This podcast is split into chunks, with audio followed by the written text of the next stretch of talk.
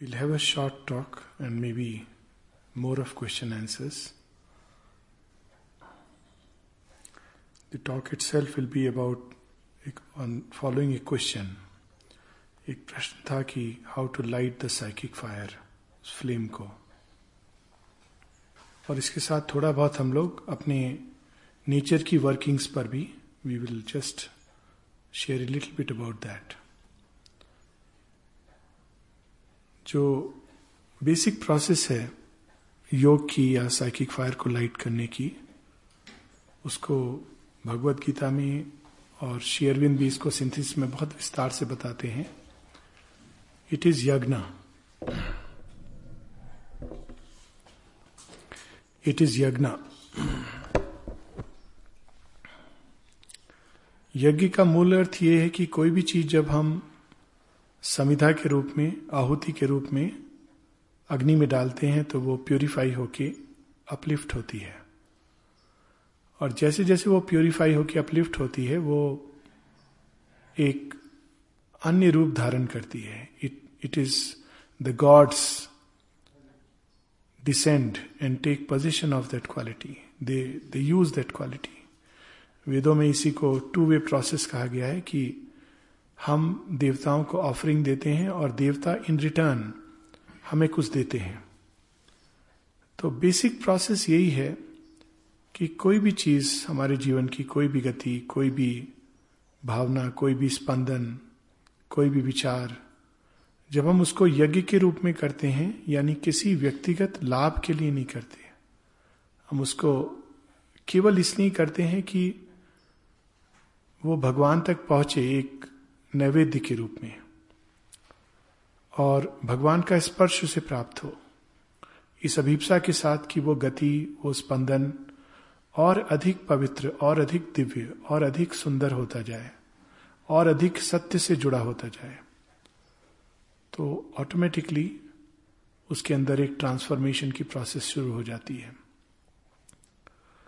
वो प्रोसेस लंबी है और पेनफुल भी है जॉयस भी है डिपेंडिंग ऑन डिफरेंट स्टेजेस लेकिन अंदर में हमेशा चैत्य सत्ता उसको जॉयसली ही रिसीव करती है।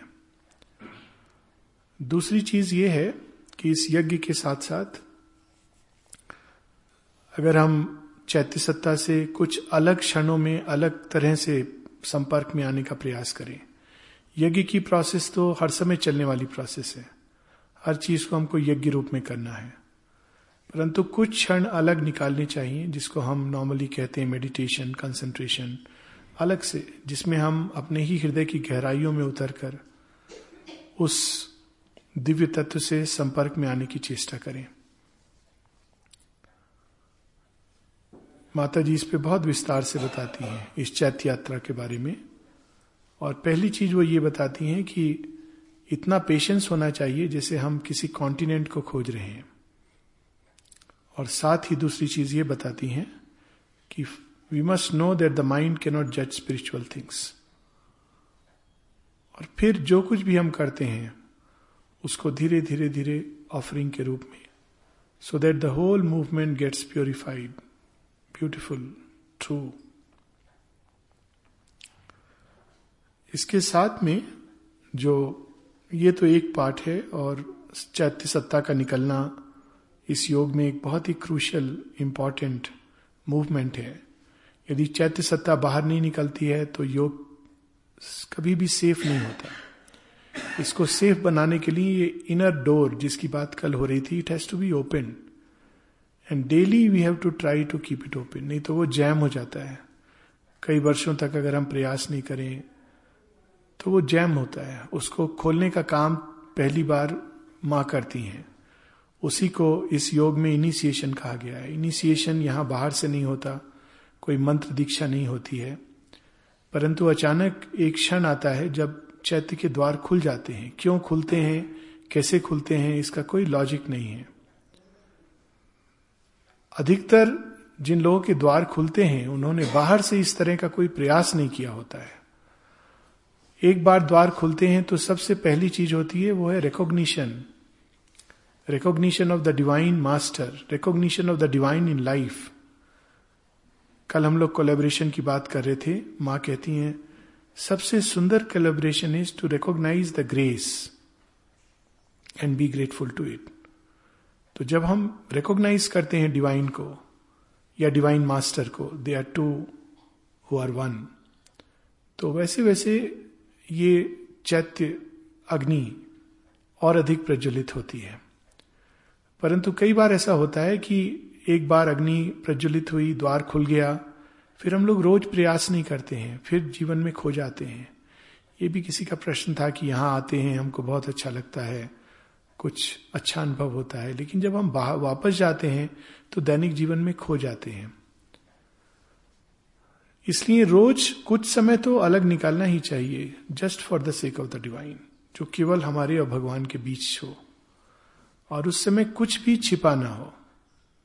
पूरे जीवन का जो कुछ भी हमारे जीवन में हो रहा है, घटित हो रहा है, या हमारे अंदर चल रहा है, हमारे बाहर चल रहा है, वह सब कुछ हमको उनके चरणों में डालना चाहिए। That is the naivedya. Offering के लिए हम कहाँ से बाहर से मटेरियल लाएँगे? हमारी चेतना में जो कुछ घटित होता है, वही मटेरियल है, वही नैवेद्य है। और जैसे जैसे हम उसको ऑफ़र करते हैं, चैत्य, अग्नि और जलती है। ये सच है कि हर समय व्यक्ति सचेत नहीं रहता और द्वार से हम बाहर निकलते हैं। We are we live as if we were projected on the surface माँ कहती हैं। तो हम फिर से उस सतही चेतना में आते हैं। फिर से बहुत कुछ होता है। लेकिन अगेन एंड अगेन जैसे जैसे हम प्रयास करेंगे the psychic fire will blaze more and more और कुछ समय के बाद जो कुछ भी होता है, वो हमेशा एक साइकिक की तपस, उसकी ताप उसकी उपस्थिति में होता है। It is like the eternal witness और हमें यहाँ तक कि उसको ऑफ़र भी नहीं करना पड़ता, पुकारना नहीं पड़ता। वो एक प्रकार से सदैव एक बैकग्राउंड चेतना के रूप में बना रहता है। चैत्य का द्वार खुल गया और चैत्य बाहर आने लगा। ये एक बहुत बड़ी उपलब्धि है इस साधना की। It takes time but it is worth the trouble माँ कहती है। अनुभवों के पीछे हमको नहीं भागना चाहिए। We should focus towards the psychic discovery दूसरी चीज़ जो होती है, वो है ऊपर हमारे माइंड इंटेलेक्चुअल माइंड और उसके परे जो हायर कॉन्शियसनेस है, उसके बीच का लिड खुल जाता है। खुल जाता है या टूट जाता है। Different ways of seeing the same thing और जब वो लिड टूट जाता है या खुल जाता है तो बहुत सारे एक्सपीरियंसेस हमारे अंदर स्वतः उतरने लगते हैं। उच्च चेतना अंदर उतरने लगती है। निम्न चेतना और उच्च चेतना के परस्पर मिलन से एक अलग रूपांतरण की प्रोसेस शुरू होती है। इसको वेदों में कहा गया है, अग्नि को जलाना और अधिक जलाना। तो उसके लिए कहा गया है कि लकड़ी को एक हाथ नीचे और एक हाथ ऊपर पकड़ के उसको घसा जाता है। घसने से जल पड़ती है। नीचे is the lower nature lower consciousness ऊपर is the higher nature the higher consciousness जब ये लिट खुल जाता है और दोनों आपस में रगड़ते हैं तो quite naturally the fire is lit कल परसों शायद हम लोग पढ़ रहे थे बोथ कल पढ़ रहे थे सावित्री से। The two poles the two currents needed for the evolution ये दो करेंट्स हैं, एक नीचे धारा चलती रहती है और एक ऊपर धारा चलती रहती है। हमारा जीवन दो टर्म्स में लिखा गया है शेरविंद कहते हैं our destiny is written in double terms एक बाहर से जो डेस्टिनी समझ आती है, बाहर से हम देखते हैं, बाहर से घटनाएँ होती हैं, बाहर से सुख होता है, दुख होता है, इत्यादि इत्यादि। पर एक अंदर की धारा चलती है और ये दो करेंट्स जो अंदर की धारा है, जो ऊपर की धारा है, वो हमारी ट्रू डेस्टिनी है। वो इन सब घटनाक्रमों से हमको उस ओर ले जा रही है। और एक नीचे की धारा है जो बाहर के इवेंट्स घटनाएँ, हमारे रिएक्शंस अहंकार के रिएक्शंस डिज़ायर सेल्फ के रिएक्शंस प्रोजेक्ट करती है। तो we have to catch the inner thread जैसे आप देखेंगे कि सिनेमा एक एग्ज़ाम्पल है इसका कि कुछ एक सिनेमा ऐसे होते हैं जिनमें पता ही नहीं चलता है कि थीम क्या है। What really is the meaning what is the sense whereas there are some cinemas बाहर के चित्र हो रहे हैं, वो तो एक सब कुछ चल रहा है, लेकिन उसके पीछे एक एसेंस है। और सिनेमा समाप्त होने के बाद अगर कहा जाए कि what was the film about तो लोग दो प्रकार से बतलाएँगे। एक बताएगा जो बाहर से देखता है सिनेमा को, वो बताएगा ये फ़िल्म इस एक्टर और ये एक्ट्रेस और उसमें ये हुआ, वो हुआ, ऐसे हुआ, वैसे हुआ। बहुत बोरिंग होता है ये सब सुनना। और जो और जो अंदर से सिनेमा को देखता है वो कहेगा वो व्हाट ए ब्यूटीफुल मूवी इसमें बेसिकली ये उसने दिखाया था। Now this essence is the truth this is the true experience जो इन सब चीज़ों के थ्रू हमको ले जाके मिलता है। Our destiny is written in double terms तो जैसे जैसे चैत्य बाहर आता है और जैसे जैसे उच्च चेतना कार्य करने लगती है वैसे वैसे हमारे प्रकृति में भिन्न भिन्न प्रक्रियाएँ, प्रतिक्रियाएँ शुरू होती हैं। और ये एक इस योग की बड़ी क्रूशियल स्टेज है। जब तक चैत्य बाहर नहीं आता, जब तक उच्च चेतना काम नहीं करना शुरू करती, हम स्वयं नहीं जानते कि हमारी प्रकृति कैसे रिएक्ट करेगी। We don't know our nature लेकिन जब ये कार्य शुरू होता है, कई बार ऐसा था कि शेयरविंद के पास लोग आते थे, और शेयरविंद कहते थे कि yes his psychic is ready but his nature is not चैत्य तैयार है, मुड़ा हुआ है भगवान की ओर, लेकिन प्रकृति में भी बहुत कठिनाइयाँ हैं। जब तक हम ईगो के दायरे में रहते हैं तो हमको अपनी प्रकृति की कठिनाइयाँ नहीं पता चलती हैं। ना ना ही कठिनाइयाँ और संभावनाएँ भी नहीं पता चलती, क्योंकि दोनों ही छिपी हुई हैं। और जैसे जैसे उच्च चेतना कार्य करती है, वैसे वैसे संभावनाएँ निकलती हैं और कठिनाइयाँ भी निकलती हैं। ऐसी ऐसी संभावनाएँ निकलती हैं जिसकी हमने कल्पना नहीं की थी। ऐसे लोग हैं जिनके अंदर कोई विजन नहीं होता ब्यूटी का, और वो पेंटर बन जाते हैं एंड इट्स इफ़ेक्ट ऐसे लोग हैं जिनके कंठ में गान, स्वर, सब कुछ स्वतः जागृत हो जाता है। ऐसे लोग हैं जिनके अंदर स्वतः स्फूर्त, एक सिद्ध वाणी प्राप्त हो जाती है। देर आर मेनी थिंग्स ऐसी चीज़ें मनुष्य करने लगता है, ऐसे भाव उसके अंदर उठने लगते हैं, ऐसी तरंगे, ऐसे स्पंदन, ऐसे संकल्प जो उसने कभी सोचा भी नहीं था कि ऐसे संकल्प मेरे अंदर जागृत हो सकते हैं। कल हम लोगों ने इस पर थोड़ा सा टच किया था। इसका पूरा डिटेल डिस्क्रिप्शन है सावित्री में, जैसे साइकिक ट्रांसफॉर्मेशन प्रोसीड करता है। एक और ये पॉसिबिलिटीज निकलती हैं। दूसरी ओर डिफिकल्टीज। मन पे जब इसका प्रभाव पड़ता है तो अचानक कुछ लोगों में ये नहीं सब में एक ही चीज़ निकलेगी मन जो बिल्कुल सहज भाव से मुड़ा था भगवान की ओर डाउट से भर जाता है शंकाओं से भर जाता है। ये शंकाएँ मन की कठिनाई थी जो उसके अंदर छिपी थी बीज रूप में and it comes out same with the heart हाँ हाँ जी। हाँ हाँ प्लीज़ गो है मनुष्य के अंदर ये शंका है कि भगवान है कि नहीं है? हम्म। ये शंका नहीं मान लीजिए वो नास्तिक है कि उसके मतलब अकॉर्डिंग भगवान नहीं है। हम्म। लेकिन उसके जो जितने भी कर्म है वो सत्कर्म है वो किसी को दुख नहीं देता वो सारे अच्छे कर्म करता है। बहुत सुंदर।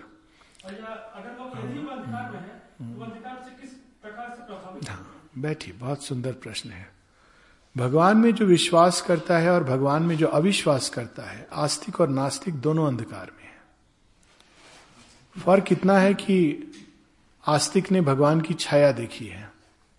That's the only difference there is no difference between the two both are in ignorance ignorance तब समाप्त होती है जब भगवान का साक्षात्कार होता है। ये हाँ। हाँ हाँ हाँ। I come to that that the next part of the question but first we should know कि नास्तिक और आस्तिक ज्ञान अज्ञान का भेद नहीं है। नास्तिक आस्तिक दोनों अंधकार में हैं। और यदि कोई भगवान को देखता है सब चीज़ों में तो बहुत बड़ी चीज़ है। वो आस्तिक नहीं है, वो योगी है, वो योग के रास्ते पर है। पर ऐसे लोग हैं जो भगवान में विश्वास रखते हैं, लेकिन भगवान नहीं देखते। उनके सारे कर्म, जैसा कि आपने बताया, ऐसे नास्तिक हैं जिनके कर्म बड़े सुंदर हैं, और ऐसे आस्तिक हैं जिनके कर्म बड़े खराब हैं। खराब मतलब असुंदर है। खराब और अच्छा बुरा से बेटर है, सुंदर असुंदर। क्योंकि that is more close to truth Sri Aurobindo कहते हैं एथिकल सेंस जो होती है हमारे अंदर, वो पाप पुण्य सही गलत इस रूप में काम नहीं करती, जो ट्रू एथिक्स है। जो ट्रू एथिकल सेंस है, वो सुंदर असुंदर के भाव पर काम करती है। और आप स्वयं देखेंगे कि यही पहचान होती है एकमात्र एथिक्स की। आप जो कर रहे हो, वो सुंदर है या असुंदर है? अब आपने बिल्कुल ठीक कहा कि ऐसे लोग हैं जो भगवान में विश्वास करते हैं, पर वो झट दूसरों को हर्ट कर देंगे। उनको इससे कोई फ़र्क नहीं पड़ता कि दूसरों की फीलिंग्स क्या हो रही हैं, दूसरे इस पर इस पर का क्या प्रभाव पड़ेगा। वो केवल अपनी फीलिंग्स अपने विचार, अपना लाभ, अपनी दुनिया उसको देखते हैं। निश्चित रूप से वो अहंकार के एक बड़े दायरे में फंसे हुए हैं। और आस्तिक है, ठीक है, लेकिन आस्तिक होना काफ़ी नहीं है। वेरे ऐसे लोग हैं जो नास्तिक हैं किंतु उनकी, उनका, उनकी जो प्रकृति है बड़ी सुंदर है, वो अपने से पहले दूसरों को देखते हैं, दूसरे का लाभ देखते हैं, दूसरे को कभी हानि नहीं पहुंचाएँगे। जाने अनजाने वो यज्ञ रूप में कर्म कर रहे हैं। यज्ञ का जो भाव होता है वो यही होता है। जब हम कोई भी कर्म केवल निज के स्वार्थ के लिए करते हैं तो वो कर्म चोर का कर्म है, उसको चौर कर्म कहा गया है। It is a theft where जब हम कोई काम इसलिए करते हैं कि उससे हमारे निज का स्वार्थ नहीं सधता परंतु किसी अन्य का लाभ होता है। वो भगवान को offering is a later stage पर अगर हम निज का स्वार्थ त्याग करके किसी अन्य व्यक्ति के जॉय के लिए किसी अन्य व्यक्ति की प्रगति के लिए किसी अन्य व्यक्ति के आ, किसी भी एक थॉट है सेल्फलेस थॉट तो जब हम सेल्फलेस थॉट से एक कर्म करते हैं तो वो अपने आप में एक बहुत सुंदर भगवान की तरफ़ ले जाने वाली चीज़ है। अब जहाँ तक दूसरी बात है कि कई नास्तिक ऐसे हैं जो काफ़ी आगे पहुँच गए हैं अपनी विकास की अवस्था में, और जिस दिन उनके अंदर द्वार खुला तो pragati will be like this और ऐसे लोग हैं जो आस्तिक हैं, लेकिन जन्मों वो केवल अपने आस्तिकता के भवर में फंसे रहेंगे। तो हम इसीलिए बार बार यही बात आती कि हम किसी भी बाहर की अवस्था से जज नहीं कर सकते हैं किसी को। ऐसे असुर हैं जो भगवान की बहुत पूजा करते हैं। शेरविंद कहते हैं there many asuras are very religious and meditated lot Ravan is an example आस्तिक था बिल्कुल आस्तिक था रावण भगवान को माँ एक कुछ हद तक उसमें स्पिरिचुअल और अकल्ट पावर्स भी थी वो सोहम अस्मी का मंत्र जप करता था वेदों को पढ़ा था that does not constitute the real divinity in us तो ये बिल्कुल स्पष्ट होना चाहिए। वहीं एग्ज़ाम्पल से हमारे जीवन में कितने सारे एग्जाम्पल्स हैं। स्वयं श्योरबिंदु एग्नोस्टिसिज्म के फेस से जाते हैं। माँ ट्रेडिशनल गॉड को बिलीव नहीं करती थी। She never believe the god of religions जो गॉड पनिश करता है रिवार्ड करता है, वो उसमें विश्वास नहीं करती थी। और गौतम बुद्ध का एग्ज़ाम्पल है, जिनको बिल्कुल इससे अछूता रखा गया। स्वामी विवेकानंदा, जो आकर के कहते हैं कि इज़ इट रियली ट्रू या तुम ये सब केवल स्वप्न देखते हो? तो कई नास्तिक हैं जो तैयार हैं, पक रहे हैं अंदर बाहर से दिखाई नहीं दे रहा, जैसे लंगड़ा आम आप बाहर से देखेंगे तो हरा दिखेगा, लेकिन अंदर बहुत मीठा है। और ऐसे कई आम होते हैं जो बाहर से बड़े दिखते हैं कि पीले हैं, लेकिन जब आप खोलेंगे तो कच्चे होते हैं। तो उसी तरह इंसान की पहचान, उसके योग निष्ठा की पहचान, उसकी आध्यात्मिक जीवन के लिए तैयारी, इस पर नहीं डिपेंड करती है कि वो आस्तिक है या नास्तिक है। दूसरी बात है, श्रद्धा एक बिल्कुल भिन्न चीज़ है। श्रद्धा मात्र आस्तिक नास्तिक का विश्वास नहीं है। कई लोग चूँकि जन्मे हैं एक प्रकार के वातावरण में तो वो आस्तिक हो जाते हैं क्योंकि बचपन से उन्होंने ये देखा। अंदर कोई खोज नहीं है। आध्यात्मिक जीवन की शुरुआत खोज से होती है। आप इस खोज को, जो नास्तिक हैं, वो भी खोजते हैं। जब अगर खोज रहे हैं, सब नास्तिक नहीं खोजते हैं। दो प्रकार के नास्तिक होते हैं। एक जो भगवान नहीं है तो ईट ड्रिंक एंड बी मेरी चार वाक सिद्धांत। मैं उनकी बात नहीं कर रहा हूँ। पर ऐसे नास्तिक हैं जिनके अंदर खोज है, सत्य की खोज है। वो उसको भगवान नहीं कहते। वो कहते हैं कि मैं जानना चाहता हूँ सत्य क्या है। गुडनेस की खोज है।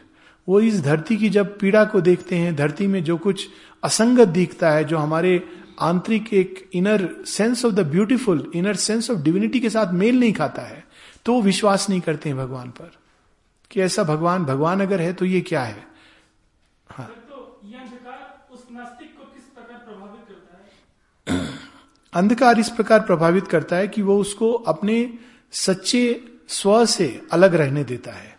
और जब तक व्यक्ति सच्चे स्व से अपने अलग रहता है, तब तक उसको अल्टीमेट आंसर मिलेगा नहीं।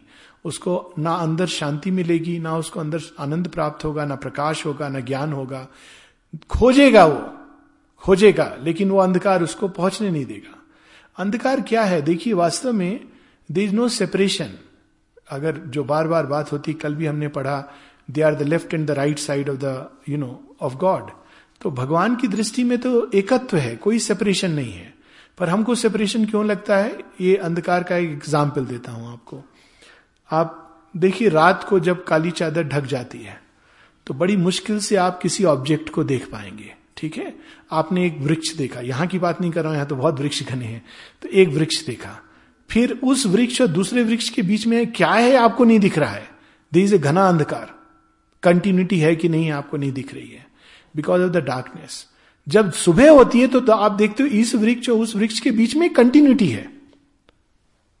और अगर और गहराई में जाते हो तो देखते हो कि इस एक वृक्ष का जीवन पूरे ब्रह्मांड के जीवन से कनेक्टेड है। वो एक और आगे की दृष्टि है। तो जब हम अज्ञान और अंधकार क्या करता है? सेंस ऑफ़ सेपरेशन लाता है। और सेंस ऑफ़ सेपरेशन ही पीड़ा का कारण है। तो नास्तिक के अंदर भी वो अंधकार है।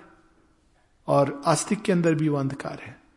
और जब अंधकार खुल जाता है, तब एकत्व में हम जीते हैं, तब हम एकत्व को जानते हैं। एकत्व हमारे, जिसकी बात पहले हो चुकी है। तब धीरे धीरे अब वो भी है कि even when you realize the एकत्व डीप इनसाइड आपकी बाहरी चेतना नहीं चेंज होती है। ये फैक्ट है स्पिरिचुअल लाइफ का। और शेयरविंद इस पर बार बार ज़ोर देते हैं कि इसीलिए जब तक वो चेंज नहीं होती है, तब तक मेरा कार्य अधूरा है। एक लेवल पर आपने एकत्व को एक्सपीरियंस कर लिया। और वो लेवल आपके लिए एक्सेसिबल है। द्वार बंद नहीं हुआ। Even if you want you can enter into this एक लेवल पर आपने भगवान के आनंद, उनकी शांति, उनके प्रकाश, सब कुछ देख लिया, अनुभव कर लिया। लेकिन प्रकृति तो नहीं अनुभव करती है। तो एक साधारण जो व्यक्ति है, अब हम ये परिभाषा यूज़ करेंगे। साधारण not in the sense of bad और लोअर और एनीथिंग पेजोरेटिव सेंस बट साधारण इस सेंस में कि जिसने उस द्वार को खोला नहीं है उसको नहीं प्राप्त किया है वो भी प्रकृति के घेरे में बंधा हुआ है और एक दूसरा जो व्यक्ति है जिसने प्राप्त कर लिया अब उसके पास दो ऑप्शन होते हैं या तो वो उसमें अधिक से अधिक रमा रहे ट्रेडिशनल योग का ये ऑप्शन है प्रकृति को अपनी गति से चलने दे या दूसरा ऑप्शन है कि वो फिर से प्रकृति के घेरे में उतरे और प्रकृति को भी मुक्त करे जैसे उसकी अंतरात्मा मुक्त हुई है। शेयरविंद इसको सिंथेसिस में विस्तार से बताते हैं। In traditional yoga, liberation of the soul that is the goal in our yoga, liberation of the soul and liberation of nature that is the goal इसको मैं एक और दूसरा एग्ज़ाम्पल देता हूँ। आप फ़्लाइट में जाते हैं तो फ़्लाइट में आपने देखा होगा कि वो अनाउंसमेंट होता है, बड़ा इंटरेस्टिंग अनाउंसमेंट होता है। उसमें एक अनाउंसमेंट बड़ा स्वार्थी अनाउंसमेंट लगेगा कि वो कहते हैं कि ये ऑक्सीजन मास्क जो है, आप ताप क्या दबाव हवा का दबाव कम होने की वजह से ये ऑक्सीजन मास्क नीचे आएगा इसको आप अपने मुख पर लगा के ऐसे सांस लीजिए। फिर दूसरा अनाउंसमेंट होता है कि अपने पास में किसी को लगाने के पहले आप इसको स्वयं अपने मुख पर लगाएँ। है ना? बड़ी स्वार्थी चीज़ लगती है। लेकिन I mean first time I feel this is really selfish how can I do it हाँ क्यों ना हम पहले दूसरे को लगाएँ? लेकिन that's where the whole logic is only they who save themselves can other save तो इसकी लॉजिक ये है कि जब हम एक बार इसको हम दूसरा और एग्ज़ाम्पल ले लें कि दो व्यक्ति एक झाड़ में फंस गए हैं। ठीक है? बीहड़ वन में जहाँ चारों तरफ़ काटे उठे हैं। तो अब दोनों एक साथ तो निकल नहीं सकते एक धीरे धीरे करके अपने को, दोनों प्रयास करने, एक निकल आता है। अब एक निकल आया तो वो क्या करे? या तो वो देखे दूसरे को वही मैं तो निकल गया। बस, मेरा काम हो गया। या वो ये करे कि दूसरा जो फंसा हुआ है, कहे, अब मैं निकल गया हूँ, मुझे पता है इसका थोड़ा बहुत और छोर। ना I try to pull you out ना जब वो try to pull you out करेगा तो क्या होगा? उसके हाथ फिर से छिलेंगे कि नहीं छिलेंगे? छिलेंगे। और अगर और गहराई में उतरा लाने के लिए तो पूरा बदन लहूलुहान होगा।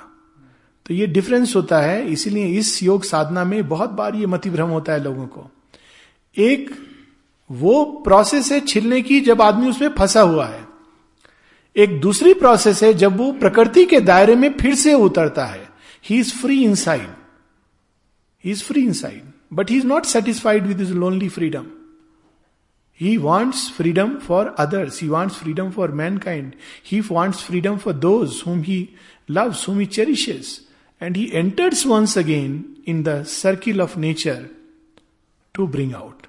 ठीक जैसे अभिमन्यु जब चक्रव्यूह में है तो हाँ एक minute I just read some lines of Savitri and will come to that Abhimanyu जब चक्रव्यूह में है तो कोई अगर योद्धा, Arjun was capable of entering into it अब वो नियति थी सेक्रीफाइस रिक्वायर्ड थी अभिमन्यु की, नियति क्या इसलिए था to tilt the balance completely कि अर्जुन को दूर भगा के ले गए, ये पॉलिसी थी उनकी।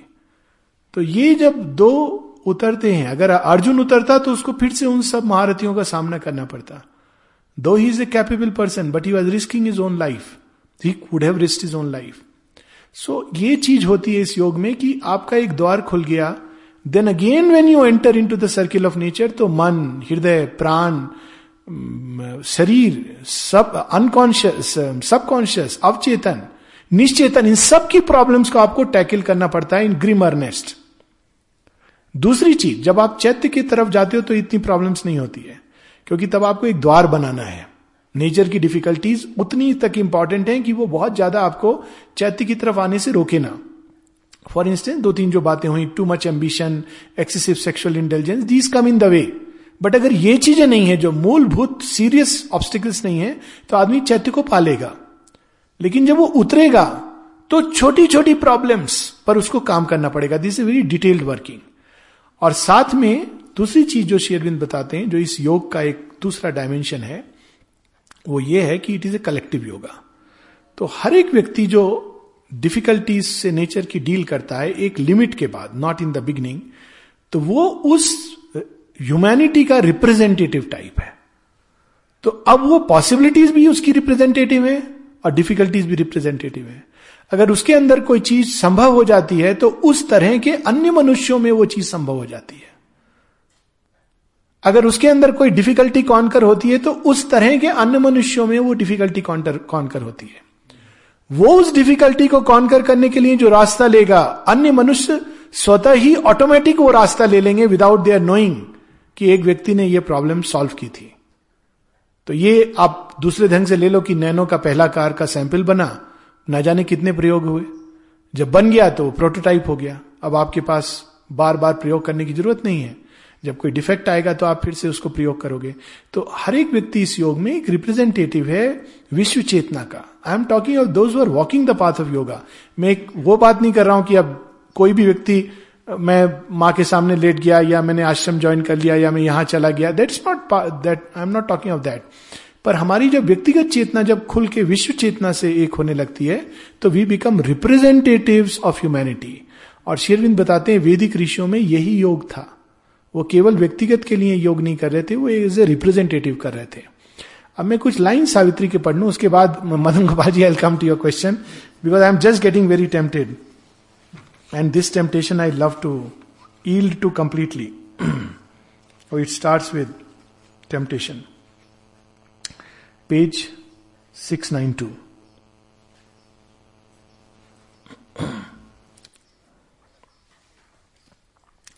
इसमें जो बैकग्राउंड ये है, वो पहली पाँच लाइन में है। डेथ इज़ स्लेन और डेथ की जगह जिसने मास्क पहना था डेथ का, वो प्रकट हो जाते हैं।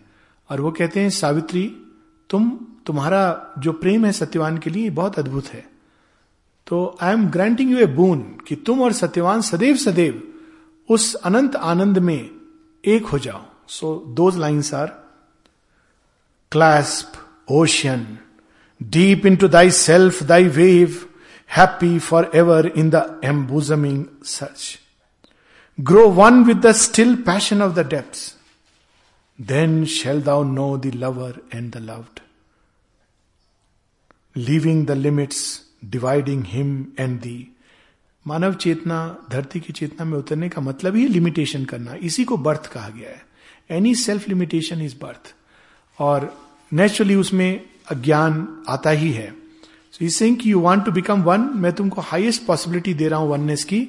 Both of you can enter into high plane and become one for ever same possibility जब पुरुरवा को दी गई थी तो Pururava takes it is is very good this is excellent मैं क्यों धरती पर रहूँ? मुझे क्या करना है?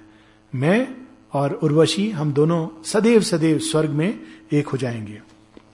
Receive him into boundless Savitri. Lose thyself into infinite Satyavan. हम सबका एक इंफिनिट एस्पेक्ट है।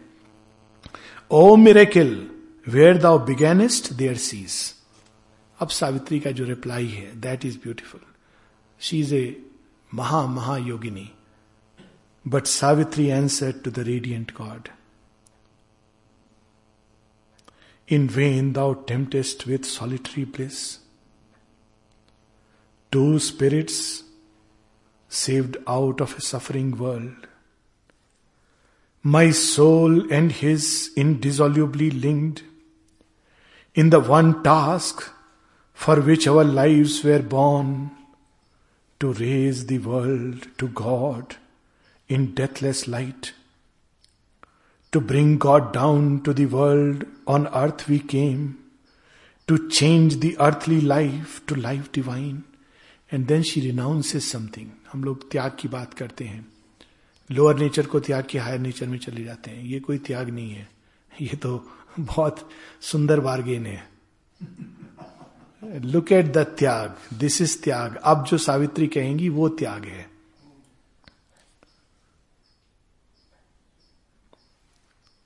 I keep my will to serve the world and man. To save the world and man. Even the charm of thy alluring voice, O blissful Godhead, cannot seize and snare. I sacrifice not earth. I'm sorry. I sacrifice not earth to happier worlds Few lines below. If earth can look up to the light of heaven, and hear an answer to her lonely cry. Not vain their meeting, nor heaven's touch is near. If thou and I are true, the world is true. Next page. To be is not a senseless paradox. Since God has made earth, earth must make in her God. What hides within her breast, she must reveal. I claim thee for the world that thou hast made. If man lives bound by his humanity, if he is tied forever to his pain, let a greater being then arise from man. So, this is how she continues, and then she says something very wonderful. In me, the spirit of immortal love spreads out to embrace mankind. तो ये जो दूसरी अवस्था होती है इस योग की वो कठिन होती है चैत्य discovery is relatively easier though it is not easy in that sense but it is relatively easier opening the lid higher consciousness का contact again it's relatively easier but when nature के ऊपर कार्य होता है even for the grace when it work specially जब lower vital subconscious nature में habits जो पकड़े रहती हैं हम लोगों को। आज की हैबिट नहीं है, इस जन्म की हैबिट नहीं है। Centuries millenniums the worm the dinosaur everything is dwells inside us और जब उस सतह पर काम होता है, तब वो काम बहुत बहुत कठिन लगता है but it's a detailed working वो जैसे जब नक्काशी की जाती है किसी चीज़ के ऊपर तो कितना डिटेल्ड वर्किंग होता है और कितनी छोटी छोटी छोटी छोटी छोटे लगती रहती हैं। तब वो बहुत सुंदर कार्व्ड वेसिल और तब वो बाज़ार में आता है तो लोग कहते हैं it's a finished product but a lot of work has been done on it तो that is the process of transformation Madan Gopal ji you were saying something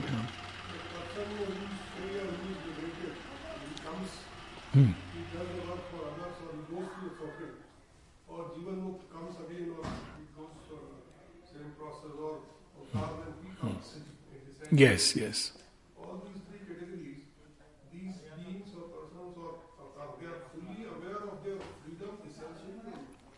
Not in the beginning. Very, very true. Not in the beginning.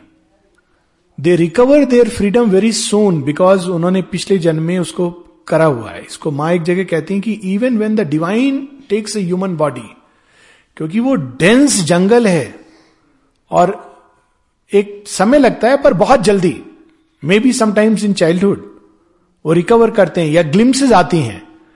लेकिन एक बार जब उस freedom को वो recover कर लेते हैं और फिर नेचर में उतरते हैं अगेन एक लंबे समय तक उनके पास फ्रीडम वो रहती है but sometimes it's possible that because वो उसके बहुत डीप टेरिटरी में चले गए हैं तो they know they are free but it may not be easy to access that freedom और they may want deliberately not to access that freedom वो जानबूझ करके। दे मे वॉन्ट कि नहीं I have to work here so but deep inside they are aware and conscious of that freedom that is definitely true कि एक बार वो freedom recover हो जाती है तो उनको पता है वो दरवाज़ा खुला है। अगर वो चाहें तो वो चले जाएँगे। लेकिन ये जो धरती के लिए कार्य है, जिस संकल्प को लेके वो आए हैं, जिस मिशन को लेके आए हैं, या हमारे योग में कहें माँ के कार्य को करने के लिए आए हैं, प्रकृति की किसी चैलेंज को लेने के लिए आए हैं तो वो जाएँगे नहीं वापस। कोई ना कोई चीज़ उनको रोक देगी। क्योंकि उनको पता है कि वो स्वार्थ है। But they can go back if they want they can go back so much so they can will to leave this earth it can go to that extent कि अगर वो चाहें कि बहुत हो गया now I want to leave they can leave but generally क्योंकि उनके अंदर जिस संकल्प को लेके आए हैं, वो उनको जाने नहीं देता है। बांधता है वो।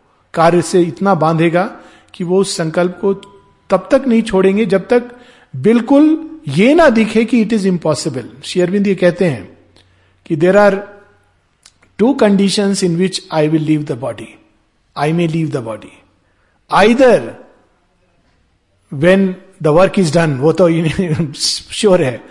और else if I am certain if I am shown a clear sign that it cannot be done any further in this body यदि ये एकदम सर्टिट्यूड क्योंकि उनके अंदर एक इंट्यूशन काम करती है वो, ये जो बींग्स होते हैं, वो मेंटल लॉजिक से नहीं काम करते हैं। वो इंट्यूशन से काम करते हैं। तो वो जब इंट्यूटिवली काम कर रहे हैं, जब उनको इंट्यूशन ये बिल्कुल स्पष्ट इंडिकेशन दे देगी कि अब और इस देह में, इस जन्म में, ये जो तुमने कार्य करने का बीड़ा उठाया था, ये इसके आगे नहीं जा सकता है।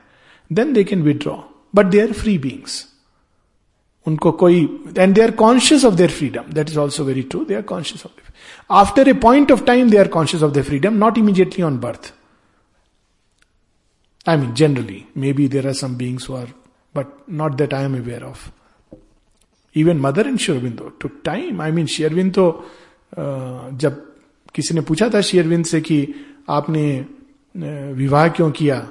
यदि आपको योग के रास्ते पर ही आप जा रहे थे तो शेयरविंद कहते हैं कि वेरी सिंपल एक्चुअली उसने पूछा था, ना केवल शेयरविंद के लिए, पर बुद्ध के लिए कंफ्यूजियस के लिए, कि ये लोग विवाह क्यों करते हैं? अगर इनको बाद में छोड़ के रास्ते पर जाना है। तो शेयरविंद कहते हैं very simple when we got married we were not conscious of that जो भी exact words I may forget we were not conscious when we became conscious then वो चीज़ ड्रॉप हो गई. Then a news other party देने higher line of karma start जिसकी बात कभी और होगी कृष्ण पूरी तरह कॉन्शियस है लेकिन वो अपने ऊपर श्राप लेते हैं गांधारी का श्राप Krishna takes very willingly Gandhari कहती है कि मैं तुमको श्राप देती हूँ तुम चाहते तो रोक सकते थे पूरे युद्ध को जिस पीड़ा से मैं पीड़ित हूँ तुम भी उस पीड़ा से पीड़ित हो गए he says all right I take it on myself ये उन बींग्स की कैपेसिटी होती है and he takes it on himself पूरे कुल को विनाश होते हुए देखते हैं राम भी ऐसे ही श्राप अपने ऊपर लेते हैं जब सारी राक्षस रानियाँ वो विवाह करना चाहती हैं। कहते हैं I cannot do it in this life क्योंकि इस समय मैं मर्यादा पुरुषोत्तम बन के आया हूँ। But I take it in the next life तो ये बींग्स बहुत कॉन्शियस होते हैं, वो कठिनाइयों से डिफिकल्टीज को अपने ऊपर लेने से डरते नहीं है, घबराते नहीं है। They take it and go through it उसको भी वो भगवान का अल्टीमेटली वरदान मानकर they take it on them they are very conscious inside very very conscious I would rather say very very very very conscious yes, it is more genuine than other persons because they are much more sensitive. Evolution की पहचान ही होती है। देखिए एक simple सी बात है। In fact a good question in the sense कि कई बार हम लोग इक्वेनिमिटी की बात करते हैं डिटैचमेंट की बात करते हैं पर बेसिकली वो इनडिफरेंस होता है। हम असंवेदनशील होते हैं, हम केवल अपनी पीड़ा को पहचानते हैं, दूसरे की पीड़ा को नहीं पहचानते। अब जैसे जैसे बींग का विकास बढ़ता जाता है, वो केवल अपनी पीड़ा से पीड़ित नहीं होता है, दूसरे की पीड़ा से पीड़ित होता है। एक विकसित मनुष्य की पहचान यही होती है कि अपनी पीड़ा से कहीं अधिक वो दूसरे की पीड़ा से पीड़ित हो रहा हो। अब देखिए, माँ माँ और बच्चे का संबंध। अपनी पीड़ा से अधिक वो दूसरे की पीड़ा से पीड़ित होती है। तो ये जो बींग्स होते हैं, अपनी पीड़ा उनकी होती है। पर अपनी पीड़ा से अधिक वो इस संसार की गति, उसकी पीड़ा से इतने द्रवित होते हैं। एंड इवन जो उनकी पीड़ा होती है, क्योंकि वो बहुत सेंसिटिव होते हैं they are like fine tuned instruments माँ ये एग्ज़ाम्पल देती हैं कि एक क्रूड इंस्ट्रूमेंट है। आप क्रूड इंस्ट्रूमेंट का I don't know what example I can give I can't you say tabla so पर तबले पे आप ज़ोर से मारेंगे तो फिर उसमें ध्वनि निकलेगी। और एक आप देखिए, संतूर या वेरी फाइनली ट्यून सितार कभी कभी हवा का झोंका अगर आएगा तो they would be you know some vibration ना दिस इज़ द डिफरेंस जैसे जैसे बीइंग अपने स्केल में बढ़ता जाता है, उसकी सेंसिटिविटी इंक्रीज करती है, इसलिए वो पीड़ित होता है। तो उसकी पीड़ा बहुत जेन्युन होती है। श्री अरविंद यू नो माँ क्या कहती हैं? जेनेवा से जब चलती हैं she says when I suffered actually mark her words when I suffered actually from the suffering of those whom we left behind what is that suffering Ram का विलाप कल हम लोग पढ़े थे सावित्री। प्लस उनके अंदर एक पैशन होता है। जो, जिसके अंदर ये जो कल हम लोग पढ़ रहे थे, वो इसका भी इंडिकेशन है। A being without passion can not achieve anything including the divine so they come with that passion they come with that sensitivity और उसके कारण उनकी सफरिंग बहुत अधिक होती है। ये प्रश्न श्री अरविंद से किया था किसी ने?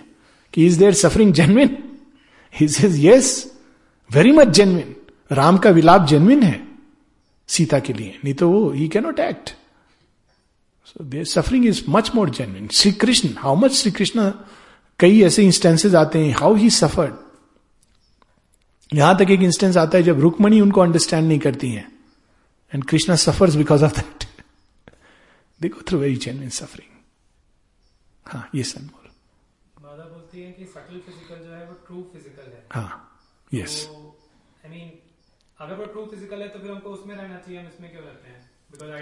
हाँ हाँ you very right actually this very good question subtle physical is the true physical तो हम इसमें क्यों रहते हैं? हम एक्चुअली दोनों में रहते हैं टू स्टार्ट विद पर ये क्या है फिर टू स्टार्ट विद तो ये इनकॉन्शियंट का लेप है हमारे ऊपर. ये जो बाहरी जो चीज़ है जड़ तत्व जिसको जैसे ग्रॉस मैटर जो है वो जो पेड़ है पेड़ के बाहर की छाल है. पेड़ की छाल नहीं भी रहेगी तो पेड़ रहेगा, बड़ा सुंदर दिखेगा। पर ये छाल है। अब ये छाल हमसे चिपकी हुई है क्योंकि इनकॉन्शियंट से इवोल्यूशन हुआ है। अब या तो हम इस छाल को छील के बाहर फेंक दें, ये भी एक पॉसिबिलिटी है। लेकिन वो ऐसी चिपकी है कि वो छीलेगी तो इतना रक्त निकलेगा अंदर से। सटल फ़िज़िकल उससे इतने बुरी तरह चिपका हुआ है। तो एक दूसरा तरीका है कि इसको भी हम रीजनेबली रूपांतरित करें। That is the whole you are very right तो माँ ने इसीलिए जब you have touched upon a very interesting point as always so माँ के शरीर छोड़ने की जो बात होती तो जिस हद तक वो इनकॉन्शियंट की इस छाल को ट्रांसफॉर्म कर पाई शी डिड इट पर जो पार्ट्स इनकॉन्शियंट के बिल्कुल रिफ्यूज किया ट्रांसफॉर्मेशन को शी लेफ़्ट इट बिहाइंड तो जिन लोगों ने माँ के अंतिम दर्शन किए जैसे कि her body was as if shrunk now अब what will happen that means की basic transformation process is complete but she was taking it one two ten steps further because she is the divine mother even inconscient को she wants to transform तो उसमें भी काफ़ी कुछ transform हो गया क्योंकि उसका एडवांटेज ये होगा कि there'll be a greater amount of solidity and fixity in the body which is needed for the play of separation subtle physical की प्रॉब्लम क्या होती है? उसमें एक डिफाइंड बाउंड्रीज तो हैं। जब ड्रीम्स में आप सटल फ़िज़िकल में जाओगे तो डिफाइंड बाउंड्रीज हैं। लेकिन उसकी प्रॉब्लम यह है कि there is a sudden amount of fluidity तो ये पॉसिबल है कि एक बींग बैठा है, उसके ऊपर you know the other being can transpose to an extent though subtle physical has a boundary तो इनकॉन्शियंट का अगर ट्रांसफॉर्मेशन होता है तो वो भी और अधिक you need some kind of form otherwise play नहीं हो पाएगा। तो उस सेंस में she has carried it to that extent तो ये अब हम क्यों है? निश्चेतना से इवोल्यूशन का परिणाम है। अब इसको हम या तो ट्रांसफॉर्म करें या इसको छोड़ें। पुराने योग में इसको तो छोड़ देते थे पर उस योग में सटल फ़िज़िकल को भी एक शीत मान के छोड़ देते थे वाइटल को भी शीत मान के छोड़ देते थे। दैट्स हाउ इट वॉज़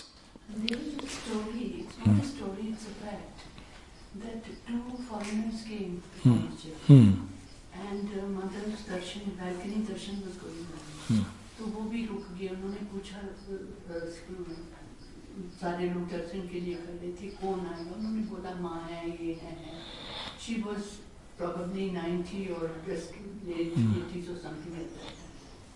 तो उन्होंने बोला she is an old lady and all that Mm, but they saw a young and So beautiful. one person saw a young and beautiful person and the other was उनका फिर आपस में बहस Hmm. Then the plot, they came to MP Panditji and the matter went to the mother. Hmm.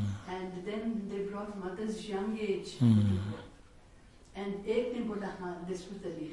हाँ माँ के साथ it has been very very common Maybe that the transformation was going on. नहीं दैट तो with regard to mother's transformation I mean at least I have no doubt about it for various reasons but the thing is कि it's not just transformation even पहले माँ के साथ जब लोग देखते थे तो कभी कभी उनको बहुत टॉल देखते थे डिफरेंट हाइट्स देखते थे तो पूछा था शेयरविंद से किसी ने इसी से ये sir body is very plastic to the inner truth तो जब माँ काली भाव में तो suddenly she would appear very tall तो वो अलग अलग भाव में वो होता था माँ के साथ तो it was very common even without the transformation her body was plastic enough to the inner truth.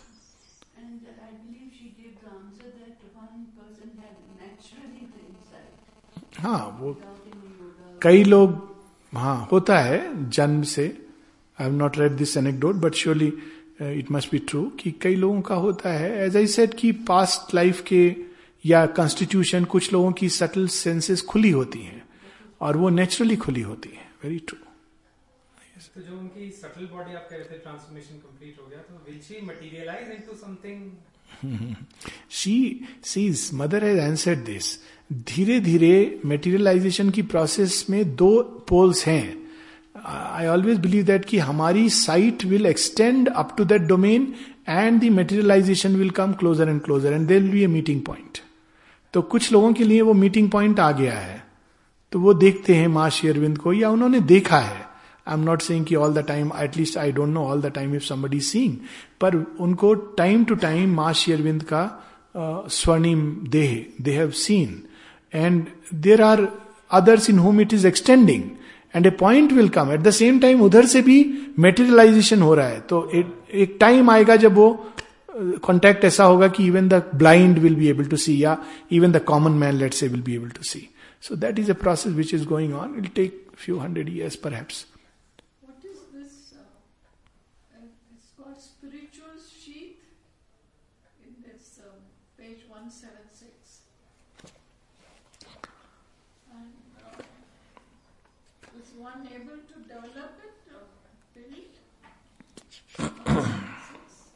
Okay, what is the line exactly?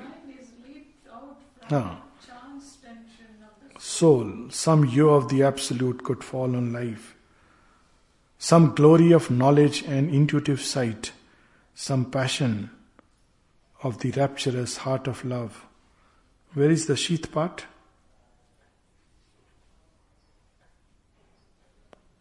Have they spoken of? Has he? Ah, okay. A hierophant of the bodiless secrecy, interned in an unseen spiritual sheath. Yes, it's like sheath is basically the body, any body. It's like a cover. So mm, every form uses every at every plane. The forms of that plane use material from that plane to create a sheath. So forms of the physical world use a physical sheath. Forms from the vital world, which is being described here, use a vital sheath forms from the spiritual world use a spiritual sheath. So here the sense is that these beings of the greater life, they are so close that some glory which is there in the spiritual sheath comes down and takes hold of them. They are very close to that, that spiritual life which is just beyond them. That's, it's a link zone between the um, life as we experience here and the divine life which is always there in the higher worlds. That is what is being described here. So something from that spiritual sheath comes down and they can easily catch it. It's such a transparent uh, wall or a veil. Whereas we don't, in this world, we don't catch things from the spiritual sheath. By the time it enters the material sheath, it's completely gone. But when we live in the vital sheath, especially the sheaths, beings of the higher vital, the greater life. It's very close. They are able to catch that much easier, the glimpse coming from the spiritual worlds much easily, much more easily.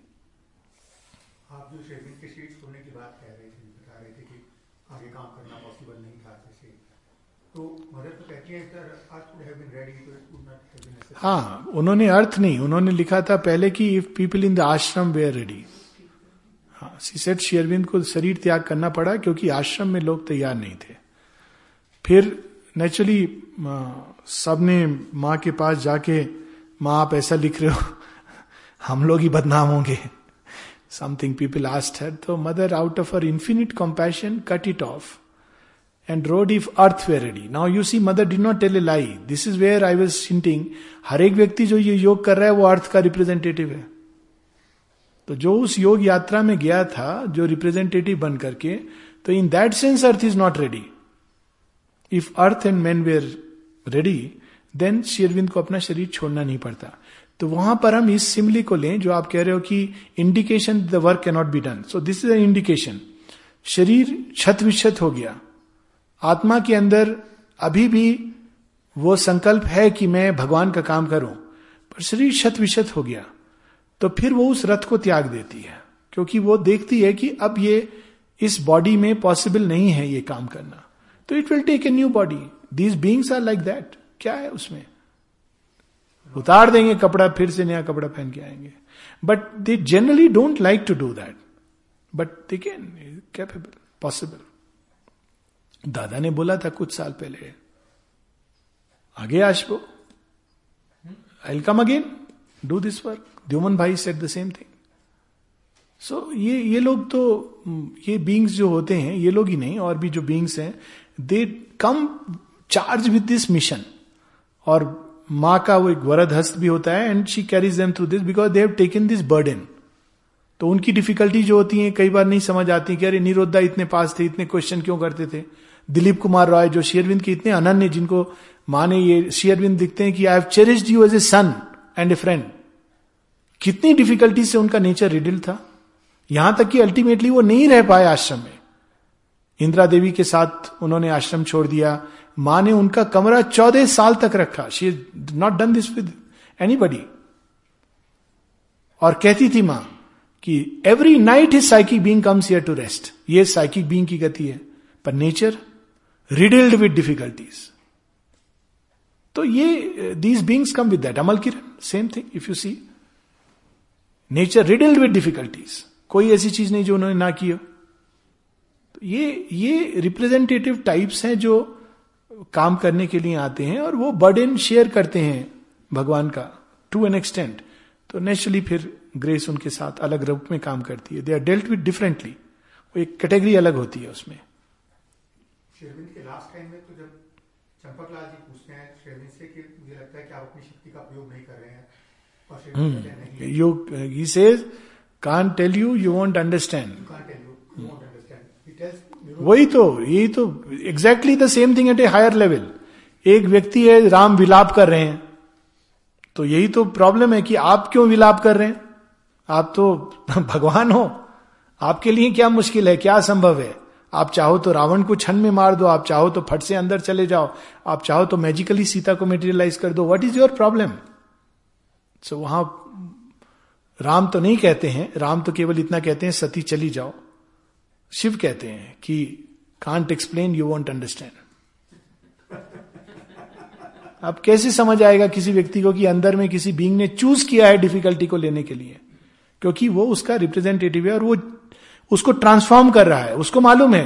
He is conscious तो शी अरविंद ने तो फिर पूरे अर्थ की darkness को अपने अंदर आत्मसात कर लिया था। तो अगर वो उसको छोड़ देते तो कौन ट्रांसफॉर्म करता उसको? तो he had drawn in to himself the entire poison and bitterness of the world this is was his work तो अब वो क्या समझाते, क्या बोलते, कौन समझता?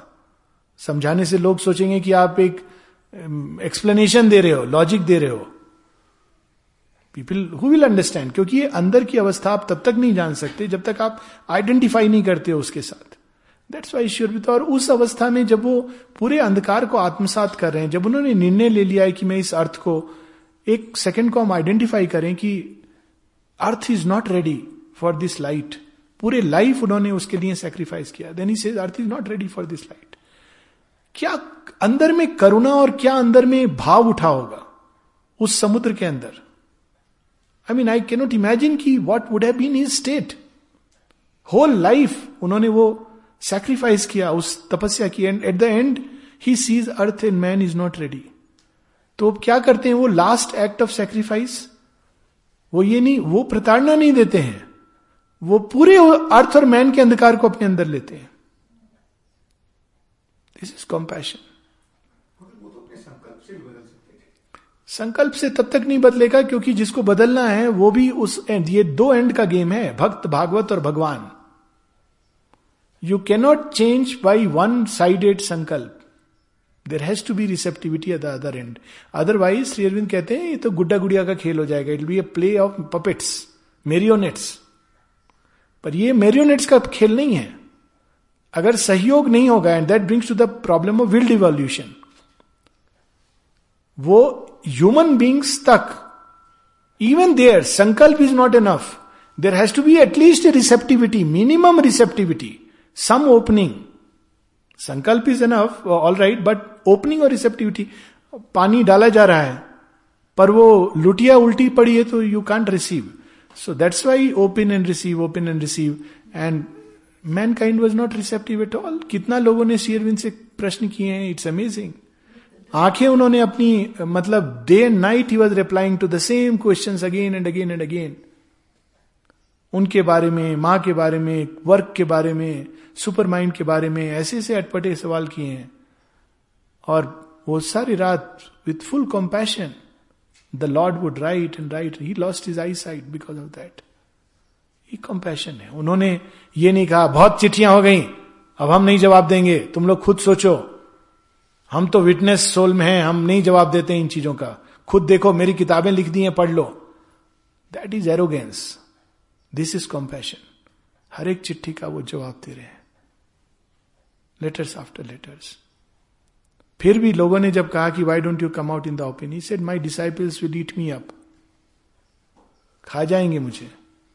इतना ही। It is very difficult to do collective work very very difficult because you can be eaten up आपकी सारी ऊर्जा मिक्स होती है with the world current and it is can be very dangerous हाँ क्या कह रहे थे आप? हाँ जी। प्रत्यक्ष दर्शन का विषय थे क्या अलीपुर जेल में या अनुभूति का प्रत्यक्ष दर्शन का विषय थे। दैट ही सेड प्रत्यक्ष दर्शन का विषय थे। और माँ ने तो उसको बताया कि he did not use the word supramental but it's a supramental experience he saw the Narayan everywhere उनसे पूछा था ये प्रश्न किसी ने? एक्चुअली ये प्रश्न पूछा था। डिड यू फील इट और did you actually see he said I saw as I am seeing you I saw Narayan I saw Vasudev तो वो प्रत्यक्ष दर्शन का विषय सर ये जैसे हम कहते हैं साइकिंग वीक मर्ड है स्वर्ग है अपनी पृथ्वी है। क्या ये सर सब अलग अलग वर्ड्स हैं? हाँ बिल्कुल। वर्ड्स का मतलब ही कि वो अलग अलग होते हैं क्योंकि वो अलग ट्रुथ को कन्वे करते हैं। मतलब संसार संसार? साइकिक बीइंग संसार नहीं है। साइकिक बीइंग एक सत्ता है। ठीक है? और अर्थ एक अलग संसार है स्वर्ग एक अलग संसार है अंतरिक्ष एक अलग संसार है। किंतु वे इंटरकनेक्टेड हैं। वो इस सेंस में भी अलग नहीं है कि बिल्कुल एक दीवार है उसके बियॉन्ड वो अलग है जो एक दूसरे से मिले वो एक दूसरे में इंटरपेनिट्रेट करते हैं। आप ऐसे ऐसे देखिए आपकी आकाश है। तारों की जो संसार है वो अलग है। हमारी धरती अलग है। वो एक ट्रुथ है। एक दूसरा ट्रुथ है कि वो इंटरकनेक्टेड है। उस सेंस में। पर हम इंटरकनेक्टेडनेस को सेमनेस नहीं कह सकते हैं। पृथ्वी अपने आप में यूनिक है। वो एंड्रोमेडा गैलेक्सी अलग है। एक ओरियन तारा अलग है। तो they are different in terms of the possibilities etcetera earth में जो पॉसिबिलिटीज हैं, वो स्वर्ग में नहीं है। स्वर्ग में जो है, वो अर्थ पे नहीं है। तो that way they are different पर सबके अंदर डिवाइन है, सब इंटरकनेक्टेड है, ये एक दूसरा ट्रूथ है। ये आप कुछ कह रहे थे, जैसे हम कहते हैं। आप दिस द आंसर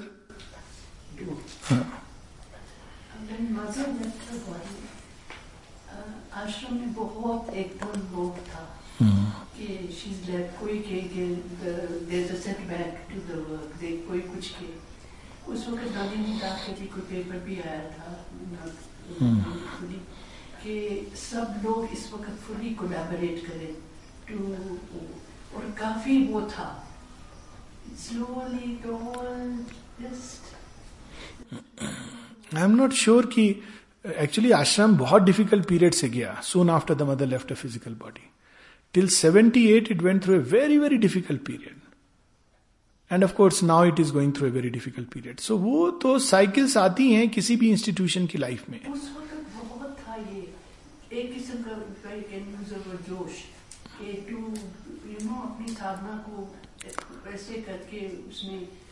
दोनों दोनों चीज़ें थी दोनों चीज़ें थी। देखिए कुछ लोगों के अंदर वैसा जोश था अलग अलग ढंग से अलग अलग लोगों ने रिएक्ट किया। अब आपको मैं बताता हूँ this is a fact Champak Lal ji is among the top most okay Champak Lal ji ने 1973 तक आश्रम नहीं छोड़ा था। जब कोई उनसे कहता था कि चलने के लिए तो कहते वॉट एवरीथिंग इज़ हियर 74 में he left left means he walked out of the ashram and went to Himalayas went to different places, he went to England, he went to US. तो अब बाहर से अगर कोई बोले तो जोश साधना का where was that he went out if one way तो ऐसा नहीं है कि सब लोग फिर जोश में आकर के many people suffered acutely which is natural after all embody divine फिर उसी समय ऑरोविल और इसकी प्रॉब्लम शुरू हो गई थी। तो it was not an easy period I I mean I have not read that people had developed a lot of aspiration on the contrary they flagged पर फिर 78 के बाद एक अलग साइकिल शुरू हुई। तब लोगों के अंदर एक नया मूवमेंट आया। पास 78 for some years because it that shock जो लगा उनको, उसको आने में टाइम लगता है। तो लोग कहते होंगे, हो सकता है कि हम साधना करेंगे but most people felt at that time lost because it was not easy कैसे करेंगे? साधना तो सारी माँ से कनेक्टेड थी। सुबह माँ का बालकुनी दर्शन साधना थी मैसेज कार्ड हर समय ये अवेयरनेस की mother is there that was the sadhana. There was no other sadhana. तो अब वो जो लॉस हुआ तो एक टाइम लगा लोगों को उसमें बाहर निकलने में। निकलने के बाद फिर एक another kind of sadhana did start फिर डिफ़िकल्ट पीरियड्स आते हैं, वो इंस्टीट्यूशंस के लाइफ में आते हैं and that that is a part of the evolutionary process जैसे व्यक्ति के अंदर होते हैं अप्स एंड डाउन होते हैं, वैसे इंस्टीट्यूशंस की लाइफ में होते हैं. There is nothing unusual about it अभी ये प्रॉब्लम आई है, ये इससे बाहर निकल करके इट विल शाइन बेटर फिर दूसरी प्रॉब्लम आएगी God knows after thirty years forty years this is a process of evolution हम सबके अंदर जैसे चेतना का जो लेयर टच होता है, उसकी डिफिकल्टीज आती है. देर वेर मोमेंट जब लोग चिट्ठी लिखते हैं, शेरविंद को, हम, मुझे बड़ा डर लग रहा है, कुछ मन नहीं करता है, बस ऐसा करता है कि नीरस, निर्जीव, बस दिन भर सोए रहो। इस तरह के प्रश्न है। तो शेरविंद कहते हैं yes yes it is natural जब फ़िज़िकल में साधना उतरती है तो ये ऑब्सक्योरिटी राइज अप करती है। I my cell went through this period for more than six months तो अब you know it is so same thing जब इंस्टीट्यूशन की लाइफ में होती है। Even during Sri Aurobindo physical presence nineteen thirty three के जो आप लेटर पढ़िए, जब निरोधा उनको लिखते हैं मेरे, हमारे वो ब्रिलियंट पीरियड कहाँ चला गया? हम इतने विजन देखते थे, ये होता था, वो होता था।